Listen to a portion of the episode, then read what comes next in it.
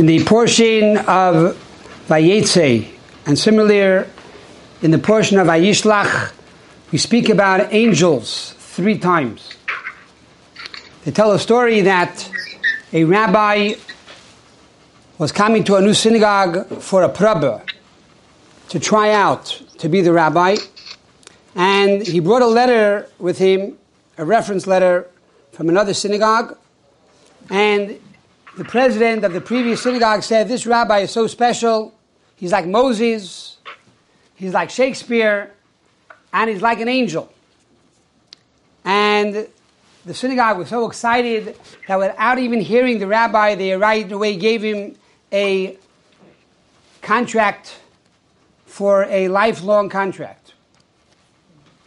He gets up that Shabbos to speak, and it is awful. It's terrible. He can't say two words straight. He doesn't make any sense. It was a misery. After Shabbos, the new president calls up the old president of the previous synagogue and says, What did you do here? You tricked me. You told me this rabbi is amazing and he's terrible. How could you lie to me like this? He says, What are you talking about? I told you the truth. I said he's like Moses. He's like Moses. Moses had a lisp. He has a lisp. I told you he's like Shakespeare. Shakespeare was a drunk. He's a drunk. And I told you he's like an angel. He's like an angel. An angel is nishkei mensch. He's also nishkei mensch. What is the meaning that Yaakov Avinu saw angels? Going up the ladder, going down the ladder. At the end of the parsha, he sees two sets of angels. He calls it Machanoim. And then he sends angels to his brother Esav. Interesting to note that at the end of the parsha, he sees two sets of angels, in contrast to the beginning of the parsha. In the beginning of the parsha, it says he has a dream. He sees angels going up the ladder and then down the ladder. Rashi says, why first up, then down? Says Rashi, the logician, the classic commentator of the Torah, that the angels of Israel were going back up because they were the angels that were escorting Yaakov in the land of Israel. Now that Yaakov was leaving the land of Israel, Vayetze, he was going out of the land of Israel. So now they cannot leave Israel, so they have to go back up. A second set of angels come down and these second set of angels are escorting Yaakov into the diaspora, to Haran. Yet, when he comes back after being in the house of Laban for over 20 years, it says that he sees two sets of angels. He sees the set of angels that were escorting him in the house of Lavan in the diaspora. And now the angels of Israel come outside of Israel to greet him and to escort him back into the land of Israel. So at this moment, he has two set of angels. Right after that, we move on to Pasha Vayishlach, and it says how Yaakov sends angels to Esav. Now, we know the Torah is not simply a history book, but Torah means a lesson on daily life. What is the message and what is the lesson of the Torah portion to all of us today.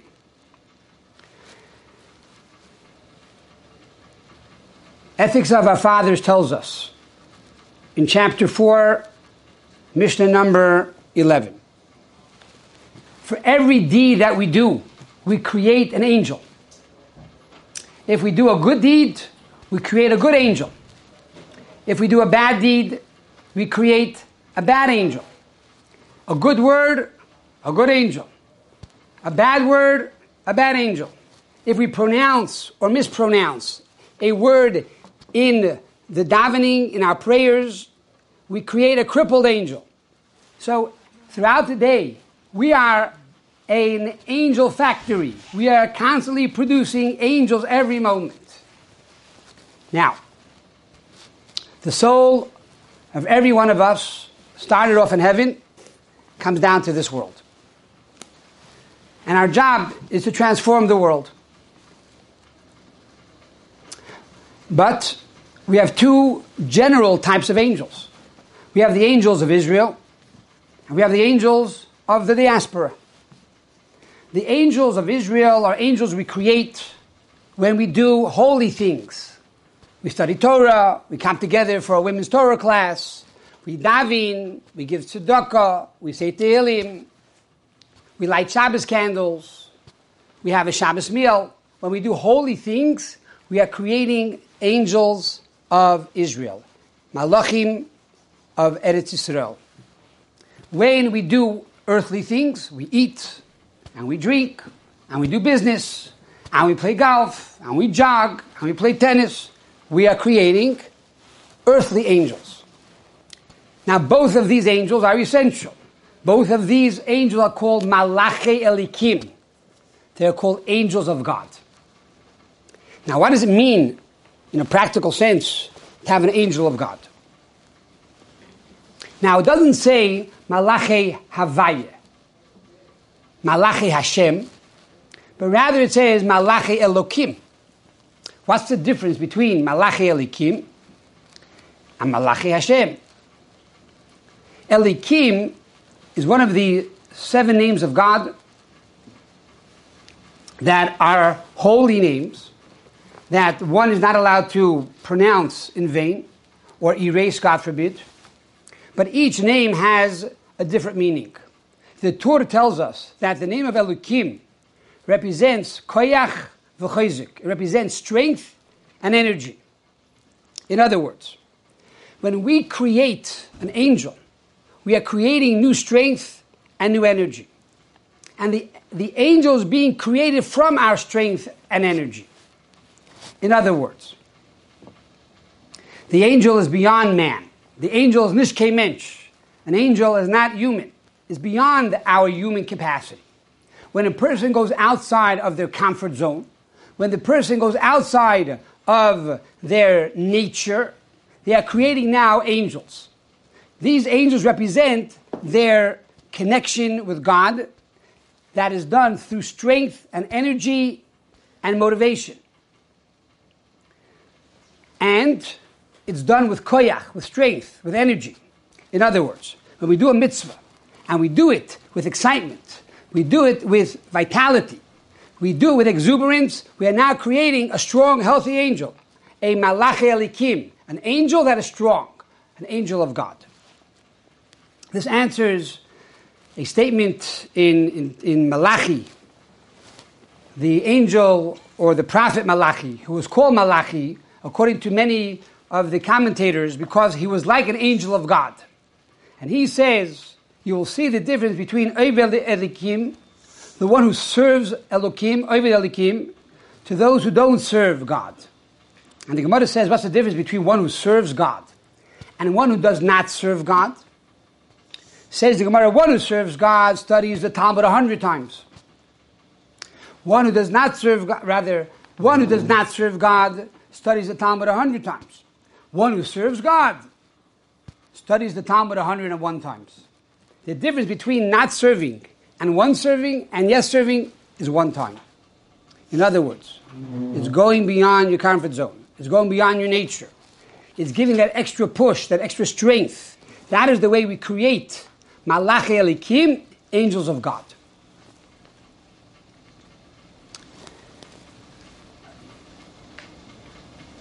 Angels of God represent the person, the human being, going and constantly growing and going beyond his nature.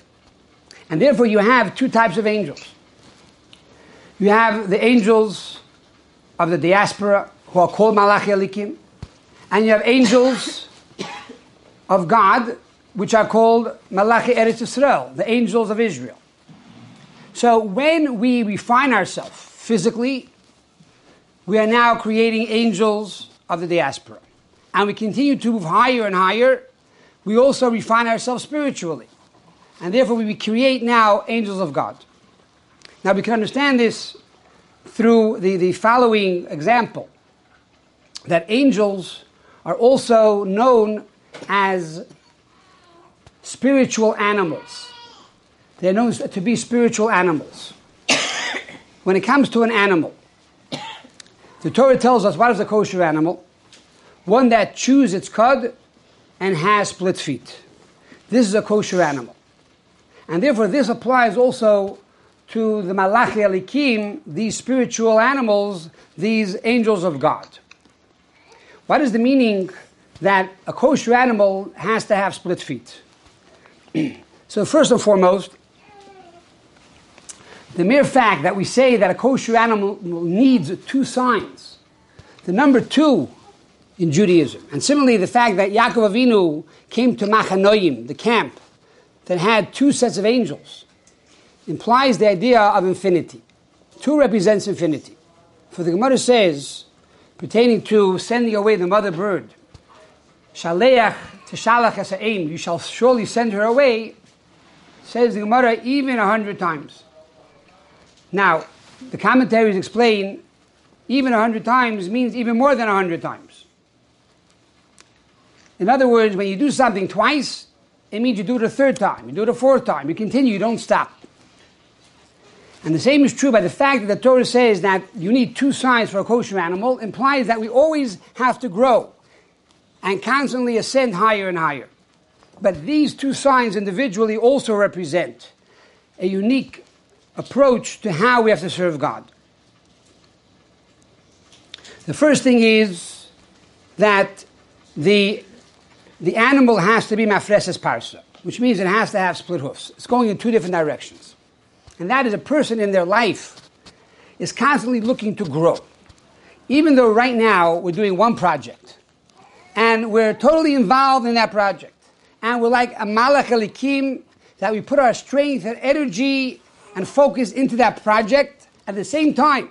We're not stopping there. We have a second project on the other side that we're ready to start. As soon as we finish this project, already in our minds, we say, as soon as we finish this, we're going to be doing that. Because we're growing spiritually. No matter how much we accomplished, even if I learned the Talmud a hundred times, I'm not stopping. I'm going to learn it 101 times. I'm going beyond my comfort zone. Regardless how old or young we are. We don't believe in retirement. It's not, oh, I'm 20 years old, I'll do that. But I'm now already 99 years old. Now I can stop. Abraham, when he was 99 years old, underwent a major surgery called the bris milah. He underwent circumcision. Why?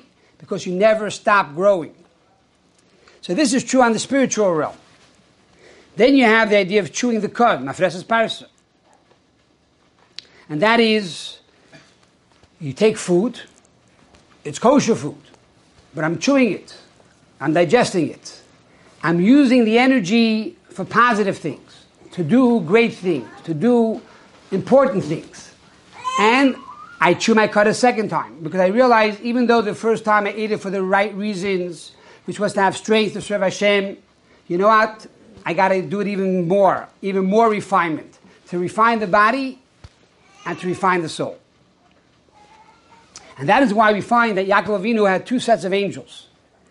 Machanoim, the angels of Israel, the angels outside of Israel, because it's a double refinement. It's refining the body and refining the soul. There are people who are very comfortable in the synagogue, very comfortable in the study hall. Now they're all holy and they're godly and they're spiritual. They come home, they become tigers, they become bears, they become lions, they become real non kosher animals. No. In Judaism, there are two separate paths, there are two sets of angels. We have to work on the spiritual, you also have to work on the physical. To be a mensch, how you talk to people, how you talk to your wife, how you talk to your husband, how you talk to your kids, how you deal with people in business. To be honest, it should be a win-win situation. It should be good for everybody, not to deceive the customers, not to deceive your partners, not to deceive the fellow members, etc., etc. There should be an open conversation. And that is the way we refine the animals of the angels of the diaspora and the spiritual angels of the land of Israel. And this is the message that when Yaakov was in the diaspora, he had two sets of angels to remind us that even when a Jew is outside of Israel, even when a Jew and a person is in exile, they're going through difficult times. They shouldn't say, well, now I'm going through difficult times. I can't think about spirituality. I got to think about survival. I got to think about, you know, my food and my, my bread and my water and my shelter. I can't think about prayer and, and God and spirituality. No. Yaakov was outside of Israel. He was in Choron, but yet he had two sets of angels.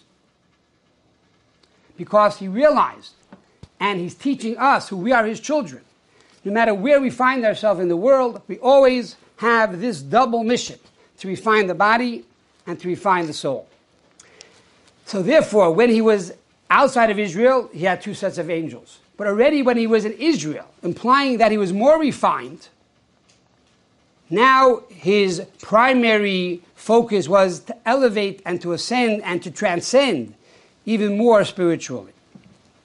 But yet, after we end the Parsha of Vayetze, we talk about two sets of angels at the beginning of the Parsha, at the end of the Parsha.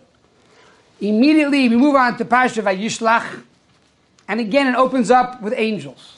Why? What's happening here? Why are Yaakov, was Yaakov sending angels to Esav?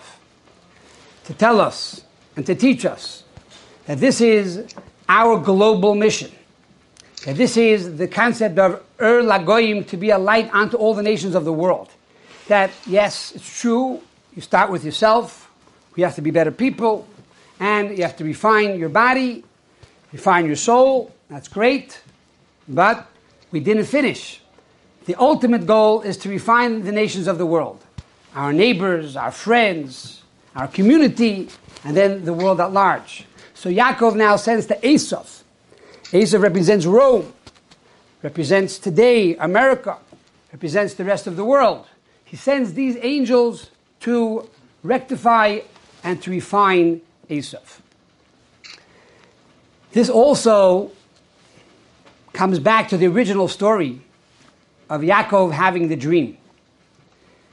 We said earlier that Yaakov had a dream when he left his father's home and he saw angels going up the ladder and going down the ladder.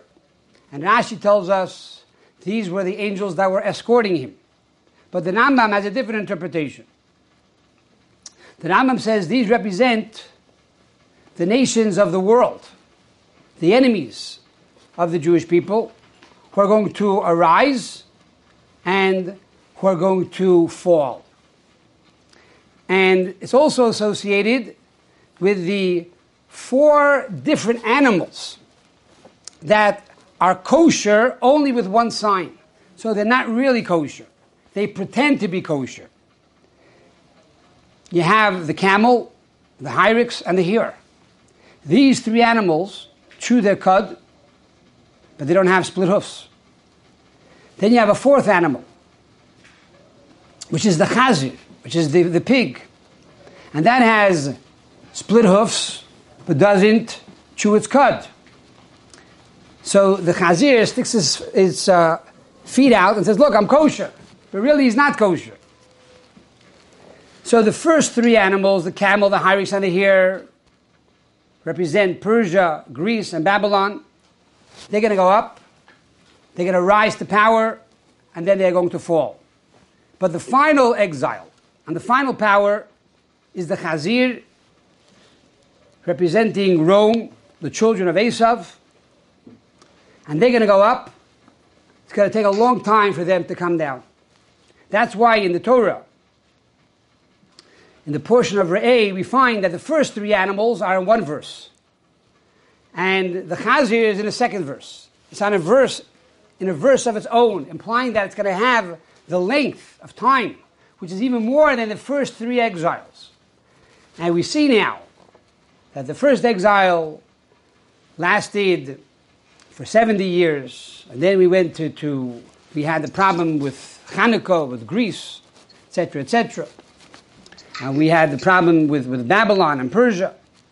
But this final exile is lasting a long time over 1900 years. So we have fulfilled our obligation. It's already a long exile. It has a verse on its own, and it's time, as the Talmud says, that the chazir, the pig, is going to return and become kosher. That's the meaning of chazir. to Choyze is going to return and become kosher. In other words, that, that Rome and the children of Esav are going to be refined and they're going to come back. And it's interesting that only this fourth animal will be kosher, not the other three, because the, the, the feet represent action. That the action of the chazir is good, but the intentions are not so good. So when Mashiach will come, the intentions will be transformed. We are living in a world that the action is the main thing. Maisa week. And therefore, if our actions are good, even though sometimes our intentions are not so good, that's more important. So here we have the entire parsha of the week. Vayetze, and then Vayishlach. That generally we have an obligation to create angels. We do this by giving it our best, by giving it our all. Everything we do, we do with tremendous zest, with excitement, with exuberance. And that is the way we create these angels that bring light and energy and blessing to the world. But it's not enough that we have one set of angels. We got to have two sets of angels. Which means everything we do, we got to double.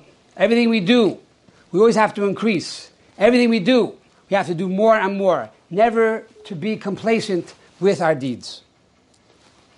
To end with a quick story, many years ago, when we first started here in Brooklyn Heights, I had the great pleasure and the great merit to bring community people from Brooklyn Heights Sunday mornings to the Rebbe, to the Lubavitcher Rebbe, to get blessings and dollars. And we did this very, very often.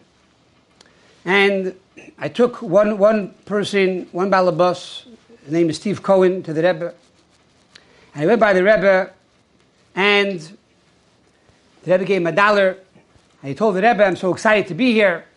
We're doing amazing work in Brooklyn Heights. We have a shul, we have a preschool, and we're building a mikveh. And the Rebbe said to him, double as much, twice as much. He says, wow, the Rebbe is really challenging me. Twice as much. A few months later, he comes back and says, Rebbe, we're doing twice as much. And the Rebbe smiled at him, and he smiled at me, and he said, you're in competition with the rabbi. And that was a partnership that the Rebbe created. But the Rebbe said twice as much. He didn't only mean to do twice as much and stop. But as the Rebbe would say very often, the Gemara tells us a person who acquires $100 wants $200. When you have $200, you want $400. When you have $400, you want $800. And the same is true with mitzvahs. Always do twice as much. Whatever you did and yet you accomplished, never, never rest on your laurels, but constantly grow to make sure you have machanayim, to make sure you have always these two camps of angels with you, to refine the physical, to refine the spiritual, and very, very soon to see the return of Yaakov and the children of Yaakov, and also the children of Esav. As it says, "Va'olu Moshiim Mahatziyoim," Lishbeit is Har Esav v'Hoisel Hashem Amlucha. That Mashiach will come, he will judge the people of Esav, and then to God will be the kingship throughout the entire world. Through the coming of Mashiach, B'mheira B'meinu, Amen.